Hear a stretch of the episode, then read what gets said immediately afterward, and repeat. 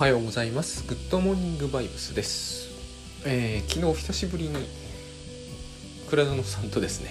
あの水曜日のぶっちゃけ相談の YouTube のですね収録をやって、えー、これをやると私のこのグッドバイブス実践に若干の充電がまあ、えー、完璧にイリュージョンですが充電が入る感じであの割としばらくグッドバイブスはあグッドモーニングバイブスは困らずにいけるっていうなんかこう感触を得るんですね。あのこれが万能感というやつでしてつまり、えー、この番組で喋ってるから説明抜きでいっぱい言っちゃいますがあのじゃああのぶっちゃけ相談は移行対象なのかというと多分そうなん僕は思うんですね。でまあそれはいいとしてこういう話を、えー、ダイレクトに私に何の話をしてるんだというふうに思った方はですね是非、えー、あさって土曜日のあのグッドバイブス勉強会に参加いただいて聞いてください。あのー、まだ残席多数でして、えー、なんか異常な僕の感じではちょっと異常なぐらい動かないんですよ。でそんなはずはないなと思ってですね毎回20名ぐらいいらっしゃる15から20ぐらいいらっしゃるんで少なくとも10は超えてるんであの多分当日猛烈にいらっしゃる可能性もあなくはないと思ってるんですけどとにかく、えー、オンラインだからなんですよねこういうことが。当日参加を決められるみたいな。そこはいいところだと思うんですけどね。でえっと是非、えー、イリュージョンの、えー、倉園さんのお話も面白いんであのまあそっちがメインだと思っていただいた方がいいですがあの何か私にきたいことが出てきたら、えーと、参加いただいて聞いていただくのが一番今の段階では手っ取り早いかと。まあ、Twitter とかで投稿していただいてもいいんですけどこれもパタッと止まりましたね。あのさ視聴者数の数は変わってないんで、えーと、なんか愛想つかされたとかいうわけではなさそうなんですけれどもあのまあ増えませんけどねこの番組の視聴者数って。で昨日倉園さんにこの番組はでも、えーと多分ある種の人にとってはえー、ほぼ継続していないとダメらしいんであのあ頑張ろうと思うようにも少しなりました。もうこの際イブニングでもいいやと思っていてあの別にそこの朝にこだわりは何もないんでね、まあ、朝はちょっと僕がグッドバイブスになりなるのに容易であるということはありますがあこれはグッドバイブスじゃない時も喋、えー、るべきだとは思ってるんでえっ、ー、と昼でも夜でもいいんですが、えーと、なかなかねあの一人で収録やっぱ一人じゃないともうできないなってところがあるんですよ。これが人が聞いてると多分モードがガラッと変わっちゃう。最初の頃はそうでもなかったんですよ、えー、妻がちょっと聞いてる可能性がある時でも喋ってられたんですが、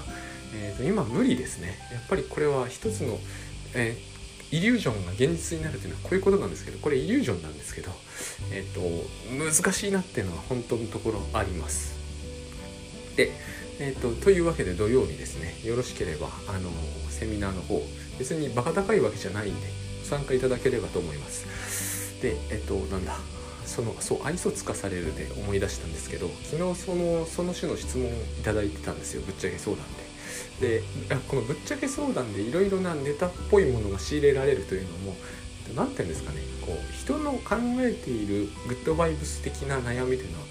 この辺のところにあるんだというのが少し私の持ってるそれとは違うんですね。そういうのが微妙に常にずれていてタスクシュートとかもそうなんですよ。少し修正しなきゃっていうのがあります。あちなみにあのなぜ佐々木はこういうことばっかり最近喋っていてタスクシュートとか、えーと、エヴァーノートの新しい機能とかについてもっと喋ればいいのにと思われてるかもしれませんがそっちはですねタスク管理トレーニングセンターという方の方でやっていてですねこっちもあのバンバンバンバンそういう質問が飛ぶのかというと別にそういうわけじゃなくて意外となんかこうえっ、ー、と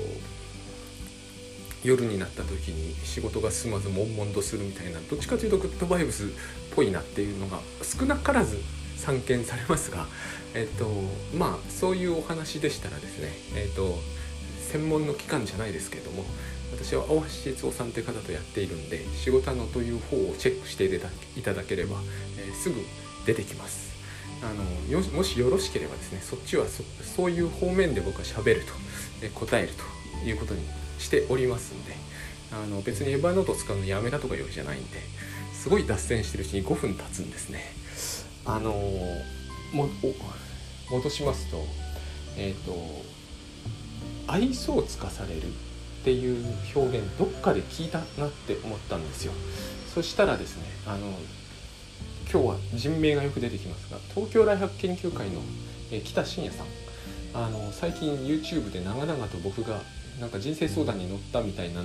え型式で多分僕はあれ設定にお互いの何か誤解があったような気がしているんですけどね。あの多分僕が何か彼が、えーと、言っていたことのいくつかを理解できていなくて僕はそういうことがしばしば起こるんですよ。で僕は普通にこうやるもんだと思っているやり方をやっちゃって多分後からあのそういうわけではなかった的な話があったんですけどもしょうがないんであれをしかも盛大に割と出回っちゃっておりましてしかも僕の想像予想に関して割と好意的に受け止められているところがありましてですねまあそれはいいんですが北信也さん通称ベックさんと呼ばれてる方があのまあ大変お忙しいんですよね。であのやり取りの中でその人生相談みたいになっちゃったというところがあったんですけども私もあの後で見直すのちょっと嫌だったんで完全には見直してないんですけどねあのこれこのまま放映されるんだみたいにでも確かにそう言われていたような気も確かにするんですけれどもなんかですねえっ、ー、とその一言で言うとあの自分がなんとなくなんですがあのベックさんがその、えーと、最近の仕事状況の厳しさについていろいろ語ってくださったんですよ。私はそれに対して、えー、タスクシュートなりタスク管理なりの、えーと、有効な使い方とかをお話しすればよかったのかもしれないんですけど、えーと、そういう話をする気分にはならなかったんですね。で、えー、この北信也さんがよく中でも、えー、とお話になるのにもう一つですね。あの昔自分がライフハックブログをやってた時はもっと盛り上がっていたっていう話を、えー、よくなされるんですね。それは確かにその通りで第1回彼が主催した東京ライフ研究会というのは何て言うんですかね。もう懇親会だけで60人近い人が来て僕も行ったんですけどね。渋谷のなんか結構あのおしゃれな中華レストランみたいなところで食べた記憶があってゴージャスだったなと思うんですけどまあ、僕はあれは、えーと、イリュージョンみたいなもんだと、ま、今から見ればもうイリュージョンそのものなんでね。あのそういう良い時代もありましたという物語で、えー、そういう経験もできて楽しかったじゃないですかで済ませようと思っちゃってるんですけれどもなんか北信也さんはその、えー、ベックさんはね、えー、その頃ブログもすごい PV がすごく伸びていて、まあ、彼の PV がブログの PV もね。非常にいい話だと思うわけですよ。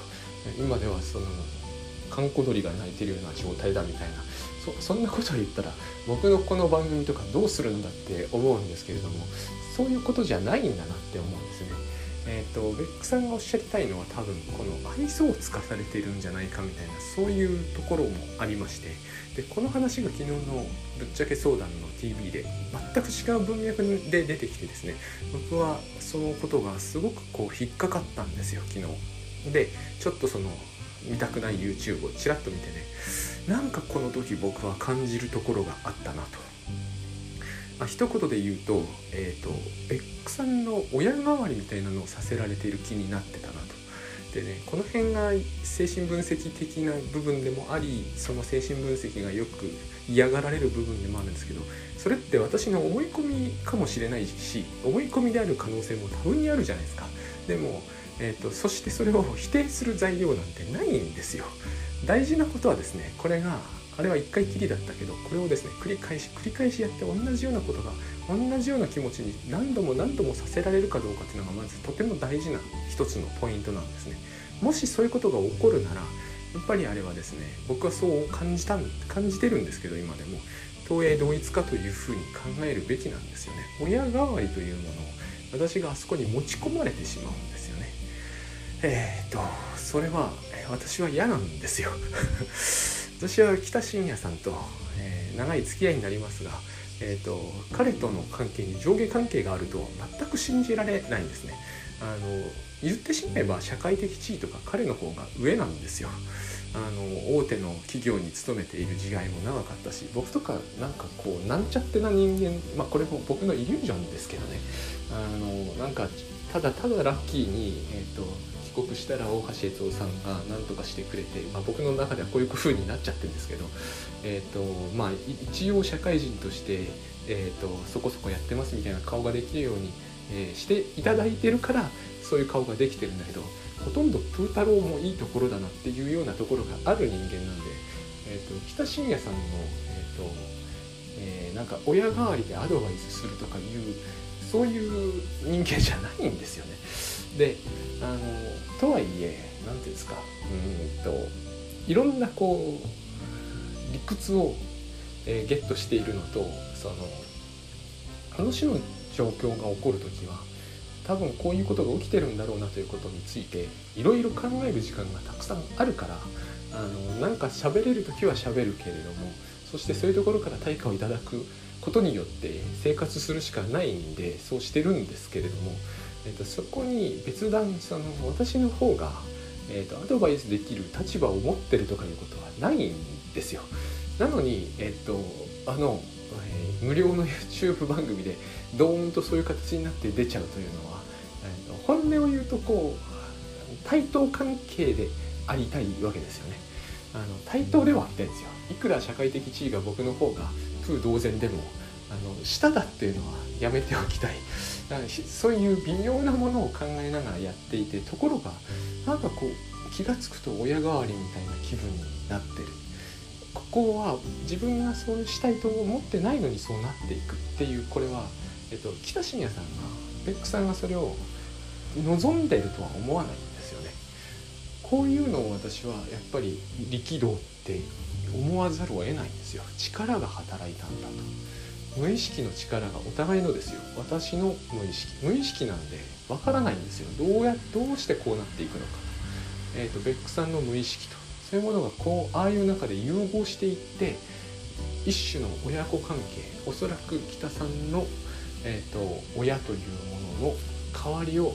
えーと、なぜか私が、えー、体現するような羽目になっていくというのかな 羽目になっていくって別にそういうのが嫌だっていうやっぱでもね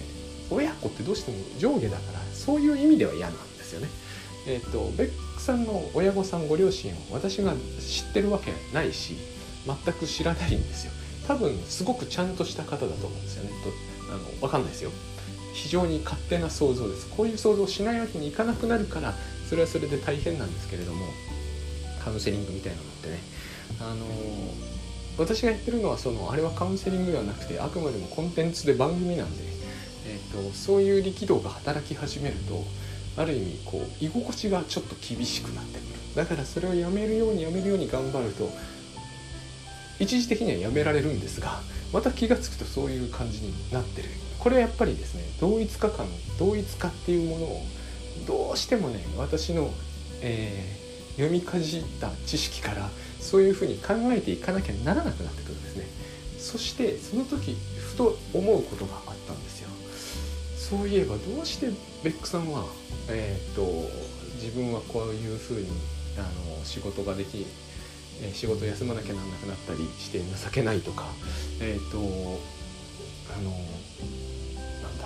えー、ブログが流星を誇ってたのにえー、今ではそのみんな離れていって、えー、情けないみたいな。なんでその全部自分の罪悪感みたいなところに持っていかれるんだろうっていうことを考えたんですね。考えてたんです。それと自分が親代わりの状態にさせられているっていうことも私はその後でその時にはなかなかですねふと気が付くとそうなってるみたいな感じなんでその後で考えたんです。このパターンがぶっちゃけ相談で相談された内容と酷似していて、えーと、恥ずかしいっていう感じなんですね。恥ずかしいことをブログでは書けない。なぜならばブログで恥ずかしいことを書くと,、えーと、そのブログに自分が愛想をつかされて、えーと、無知であることがバレたり、えー、と愚かだということがバレたりして、えー、とブログに人が寄ってこなくなる。そうやって人がどんどん離れていくというのが自分はとても不安なんだっていうようなぶっちゃけ相談のあのご相談内容でした。それはベックさんじゃないですよ。でこの内容については、えーと、倉園さんが昨日お答えされてたんでそっちをき見ていただければこれ無料なんで YouTube で見ていただければいいんですが。私はこれと,、えーと、ベックさんとのその対話の YouTube の時の対話でですねあそっかと思ったんですよ。えーと、やっぱこれは親なんだなと。ただしこれは親が育て方がうんぬんとかではないです。ベックさんとの親子関係がどうこうって話でもないです。ただそういう感じを僕はですね考えたんですよ。本当はそうじゃないかもしれないから、えー、と難しいんですよこの種の話は。僕が勝手に考えたことなんです。えー、とこれ万がベックさんは聞いてないと僕は思って喋ってんだけど、えー、と聞いていたらですね、あの、そうじゃないんだということであれば、まあ、全然そうじゃなくてもあの当然そうじゃない可能性も多々あると思います。ただ私が感じたのはその何て言うんですかねそういうちゃんとしたことをやれる自分というのを見せないと親を安心させられないという、え、感じを結局僕はその時に持った感じってそういうことなんだなと思いました。ベックさんが、えー、ご両親を、えー、安心というのか、えーと、満足というとちょっと語弊があるんですよ。満足と言ってしまうとちょっと先日お話ししたアダルトチルダレンみたいな話になるんですよ。私はそういうこととは限らないと思うんですね。えっ、ー、と親の期待に応えられないみたいな話あるじゃないですか。えーと、それは子供が勝手に感じてるだけというケースも少なくないんですよ親のせいじゃないとでも親のせいなんですよここが大事なんだと僕は思うんですね私自身すごくそのことを考えたんですねあのこの番組では性癖まで喋ってると福田園さんに笑われたことがあるんですけどその通りなんですね。私は、えーと、母との間に確執はないんです。確執はないんですけれども私は母に愛想をつかされるということを非常に恐れてた時代が、えー、あったんですよ。多分 5, 5歳かもしかすると4歳かあるいは3歳ぐらいだった可能性があります。3歳だった可能性もあるんですよ。えーと、私むつ市というところに住んでいた時代があって短い時代だ時期でしたけどその時の記憶がいくらかあってですねいずれも母の認識が強いんですよ。妹も少し記憶にありますけどね。そのえーと、朝霞に引っ越してきたのは4歳だからその前である可能性がこの陸奥にいた頃に、えー、私はその母に愛想をつかされるということをひどく恐れてた時代があった気がするんですね。分かんないんですよこれも。母の育て方がすごい厳しかったとか、えーと、家から追い出されたことがあるとかそういうことはないんですね。だからあの難しいんですけれども確かにそういう感じを抱いたことがある。だから私の性癖というのはどういうものかというとあの女性に母を投影しがちなのはこれはまあ世の中一般で逆も普通にあるんですけど私はその時にどうしてもですねこう恥ずかしい思いをさせたいというのは、えーと、性欲の主流を占めちゃうんですね。これが僕はなんでこういう風になっちゃうんだと思ってたんですけど恥ずかしいってどういうことなんだろうと、まあ、これも非常に難しいテーマで土井武雄さんが名「前の構造」とかでいろいろ書いてるんですね。恥ずかしいとかはにかむとかね。恥ずかしいとかはにかむというのは多分に一つには非常に分かりやすいところで言うと自分の本性がバレるってことですよね。さっきのブログで言えばブログに下手なことを書いて本質的に無知で愚かだということがバレて恥ずかしい思いをすると。ということは自分の本体は恥ずかしいってことですよね。えーと、理論武装しておかないと恥ずかしいと。そういえば、えーと、ベックさんがですね時々ブログであの時々書かれるんですよ。かんあのカミングアウトみたいな風に書かれてあの自分はいろんなことを無知で恥ずかしいからあの日本の文学とかもたくさん読まなきゃいけないしっていうのを書いていて不思議な感情を抱くんですよね。いやそんなの読んでないとブログがえっ、ー、とあのもてはやされないという話は聞いたことも見たこともないなと思うんだけどこれはそういうことじゃないんですよね。えっ、ー、と親というものがやっぱり意識されてなければそういう発言にはならないと思うんです意識はされてないかもしれませんただ無意識なんだと思うんですけれどもそれでも何らかの形で親というものに向かってベクトルがというかまあもうフロイト的に言ってしまうと親というものの、えー、自分の中の親の対象というものこれも意識されてません。えー、リビドーが向かうっていうのはそういうことなんですよね。リビドーがエネルギーが向かっていく、えー、なくなったら多分そんなことに興味はなくなっちゃうんだというそういう対象というものです。だから対象はイメージじゃないんですよ。あのまあこういう話をバババババババッとして分かりにくいことをおびただしいと思いますがえ、ー、とあと5分から10分で切り上げるぐらいで、えーと、この種の話をもりもりもりで喋ってるからやむを得ないと思ってください。あのそもそもこの番組で何度も言いますが精神分析を勉強しようっていうのはダメなんです。あの私は適当に喋ってるんでこの適当がすごい大事だと昨日も思ったんでね。あの私がその母との間に恥ずかしい思いをさせるとか自分がひどく恥ずかしい思いを愛想つかされてするというのは、えーと、つまり自分の本体って何なんだろうと,、えーと、3歳児だ4歳児だの頃2歳児とかならもっと言えるんですが自分の本体などというものを自分一人抜き出して考えません、えー、まだ歩くのもままならないのに自分一人だけで誰かの前に立って恥ずかしいかありえないんですよね。恥ずかしさというものは自分という認識がやっとできた頃にむしろ一番感じそうな感情じゃないですか。だって、えーと、自分という意識がなければ自分の本体という意識も当然ないわけですよ。で生まれてきたばかりの時に自分という意識はもちろんあるはずがないので名前も自分の名前知らないですからね。えっ、ー、とあるはずがないので自分という意識を作り出せた頃に一番恥ずかしいという意識をセットでついてくる可能性が高いと思うんですよ。この段階では私が思うに、えーと、母から分離して自分一人になったという状態は全部恥ずかしいと思います。えーと、自分そのものであるというものが外にさらけ出すにはまだ早い。この段階では、えーと自分というものがですねさらけ出されるのはですね非常に抵抗があると思うんですよね。ものすごくプライベートな、えー、自分というものは母と一緒にしかありえない時期ってあったと思うんです。で親って変なもんで変なもんと言ったらおかしいかもしれませんがこれと全く、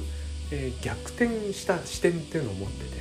自分の子供が例えば外でやらかすと恥ずかしいじゃないですか。何か自分がそこにさらけ出されたような気になるわけですよね。そういう感じって多分大概の親は持ってると思うんですよ。子供がすごいまあ例えばですけど、えーと、侮辱的なことを外でしゃべると。で親の顔が見てみたいとかって言うじゃないですか。つまり親子関係っていうのはそこに子供のプライバシーなんですけど主にですね、えーと、含み込んじゃってるんで、えーと、それが、えー、外に一人でどんどん歩いていったら暴走なんですよねだからこそ子どもの方はそういう親の意識を気にするようになるとですねというか理解できるようになると,、えーと、自然とですね、えー、親というものを安心させようとか満足させようとか一人でできるもんってやつですよね。一人でできないのは恥ずかしいんですよ。私が性的に逆転してそれを感じかえたのは親に恥ずかしい面を見せたいってことですよ。これが女性への性欲にのメインを占めるんですよ。私の場合。と,、えーと、本当は私は多分そういう親が私のことを恥ずかしがるということに対する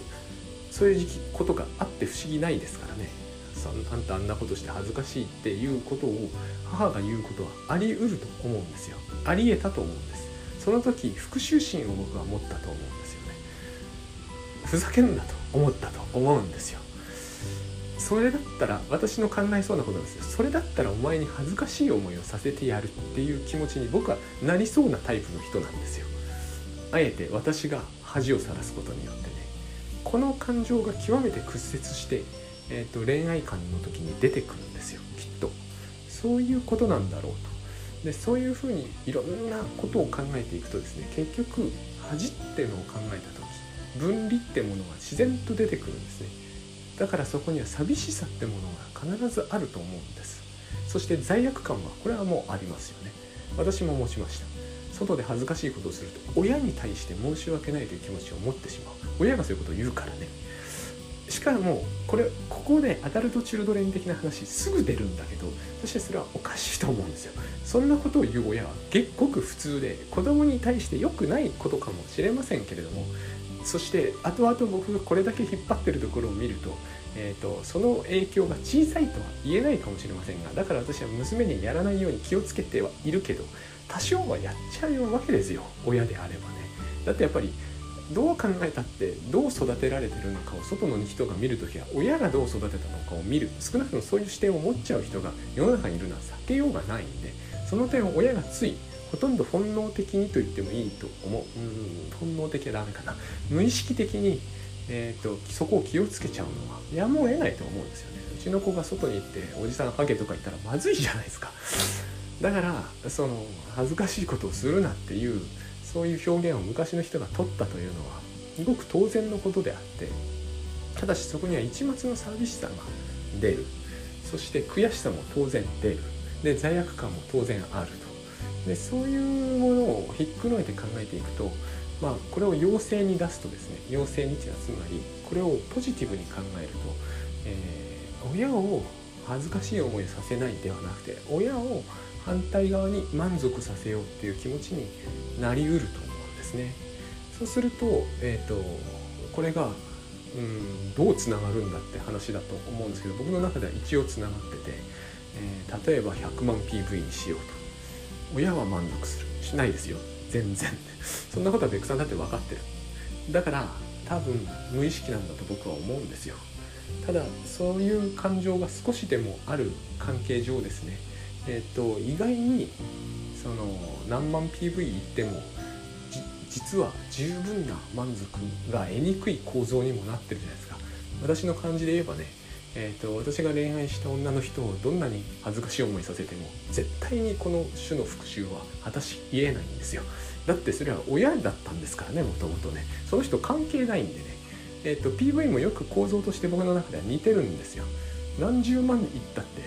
満足するべきは親であってえーとブログ視聴者じゃないんですよ。まあこれを聞いてですね納得されないと思います。今僕も喋ってて説得力があるとは思えないなと思ったんですよ。でも僕の中ではえ、ー、とその対談の経験がありますからね、えーと、親代わりというものの意味ってでかい少なくともその転移ですけれどもこう2者でぐっと密な会話をしている中で親子関係みたいなものが出ていたらやっぱりそこには親に対する欲求不満と親に対親から来ている期待だと誤解しているものが猛烈に上がってきている感じって、えー、猛烈に上がってきている。そうだな。やっぱり猛烈に上がってきている感じって、えーと、考えざるを得ないんですね。そうするとこう愛想をつかされて去っていく。それはこういうことだと思うんですよね。親に捨てられると。恥ずかしいことをしすぎるからお前はもうダメだと。この家から出ろと。怖いじゃないですか。実にね。子供時代の自分として考えれば死んじゃいますよねそんな目にあったら。だからそうならないように最大限気をつけるのは当然だし、えー、全く逆のもう非常に、えー、周囲から称賛に次ぐ称賛みたいにされれば私で言えば本が20万部だ30万部だと売れれば不思議なもんなんですよ。僕も最初に親に報告したくない。よく言うじゃないですか。あの昨日も日韓戦とかやってたけど、えーとウイニングボール誰にあげますか？お母さんにあげます。あれよく考えると野球ならまあわかるでしょうね。でも私があのこの「なんとか」という本はタスクシュートの本は7万部いったんではっきり言ってその価値は親には理解できないですよね。これはだから私がやっぱり無意識だと思いますし内的対象ってやつなんだと思うんですよ。内的対象を喜ばせるということは非常にある意味虚しいことで、えーと内的対象って自分ですからね結局。あのいくら内的対象を喜ばせてみてもあの誰も喜ばないわけじゃないですか。結局それだったらよかった。何万部も売れてよかったとただ思っとけばいいんだけどそこが人間ってのは子供の時にひどく、えー、複雑な心理操作をやっちゃったもんで多分やっちゃうんですよ、えー、子供は命かかってると誤解してますから。まあ本当にそういうケースもありますが、まあ、あんまり日本ではちょっとねまあ僕なんかの場合は全然ないですよ命かかってたわけは全くないんだけどそういうふうに思っちゃったんでそういうふうに思っちゃうところに、えーと、こういうややこしい話があってこういうややこしい話があるところに、えー、そういう、えーと、全く筋違いのですね目標を、まあ、こういう言い方をするとこの欲求が筋違いなのかとそこは考え方だと思うんですね。これうまくできてるじゃないかと言えなくもないと思うんですよ。えっ、ー、と会社で頑張ろうとウイニングボールを、えー、投げようとウイニングショットを打とうと、えー、100万 PV 取ろうと虚しいっちゃ虚しいじゃないですか、えーと、それで何になるんだっていう人いるじゃないですか。でもそれは、えーと、心の中の、えー、幼かった頃の親を満足させたいんだっていうそういうからくりになってるとすればこれはこれでよくできてると思うんですよね。世の中のありとあらゆることに価値があるわけじゃないですよね。でもこのからくりを使えばある意味世の中のありとあらゆることには価値があるというふうにも持っていけるわけですよ。いずれはえーと、私はここを分離しなければならないとは思うんですね。結局親と分離してるわけですからね。一人で生きてるわけですからこのぐらいの年になれば当然。ただえっ、ー、とその時でもこういうその一体みたいな疑似一体みたいなものがうごめいていて結構それで私たちは、えー、喜んだり悲しんだり寂しくなったり罪悪感を持ったり、えー、してる。そういうところがあると。だからこの話決してアダルト・チルドレンだけの話じゃないと僕は思うしだからといってこの種の苦しみを全部アダルト・チルドレンに持ってってもそれでは何かを言ったことにはならない気もしますし、えーと、そういうケースあるんですよ。親がこれをあからさまに言うというケースですよね。私は結局そういうことだと思うんです。お前は私の期待に応えるために生まれてきたんだと。これをあからさまに言うケースが僕アダルト・チルドレンを生むと思う。これは、えーと、暗に言われるケースが普通ですよね。暗に言われるか誤解でそう子供が思い込んでしまう。健全なケースはその辺りだと思うんです。で私のケースとかベックさんのケースは健全なケースなんだと思うんですよ。多分いやあからさまにそんなことを言ってこなかったしだから、えーと、誤解なんだとある意味思うんですよ。多分ですけれども福さんの親御さんのような方はきっと,、えーと「お前お前の好きなようにやればいいから」って言ったと思うんですよ。これがこれが子供がある意味忖度するんですよね。ここを忖度するんだと思うんです。私のようにひどく屈折した忖度の仕方をするケースはあり得るとは思うんですよ。34歳児ですからね。でしかも忘れてますからね。だからお母さんがほら100万 PV 取ったよと。うちの母に100万 PV 言ったって分かんないしそんなことはやっぱりさっきも言った通り分かっているんだけれどもでもこれは、えーと非常に幼かった頃の、えー、構造化した記憶の中の出来事なので、えーと、そこに情緒含みでですね情緒含みなんですよ。これ情緒以外の何者でもないと思います、えー、逆に出るとあの愛想をつかされて100万 PV だったのが7になっちゃいましたと、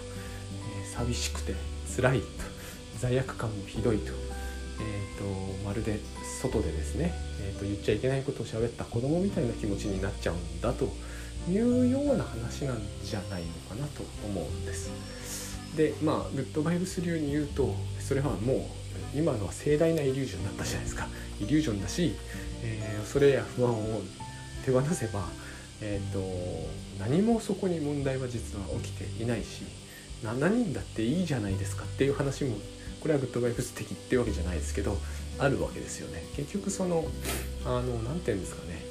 えーそれはそれで大変なことだから、えーと、そういうふうに持っていくっていう心理は当然ああるわけですよね。私はネガティブな方ネガティブな方出るけどポジティブな方ポジティブな方に出たとしても大変なことは間違いないと思うんです。だって大手のね IT 企業で、えーと、夜中まで働くとか全然楽じゃないですよ。親に褒められるというだけでは、えーと物足りないって違うな。親に褒められるからといってやってられるとは限らないんだけれども、えっと、だからなんだと思うんですよね。だからえっとまあ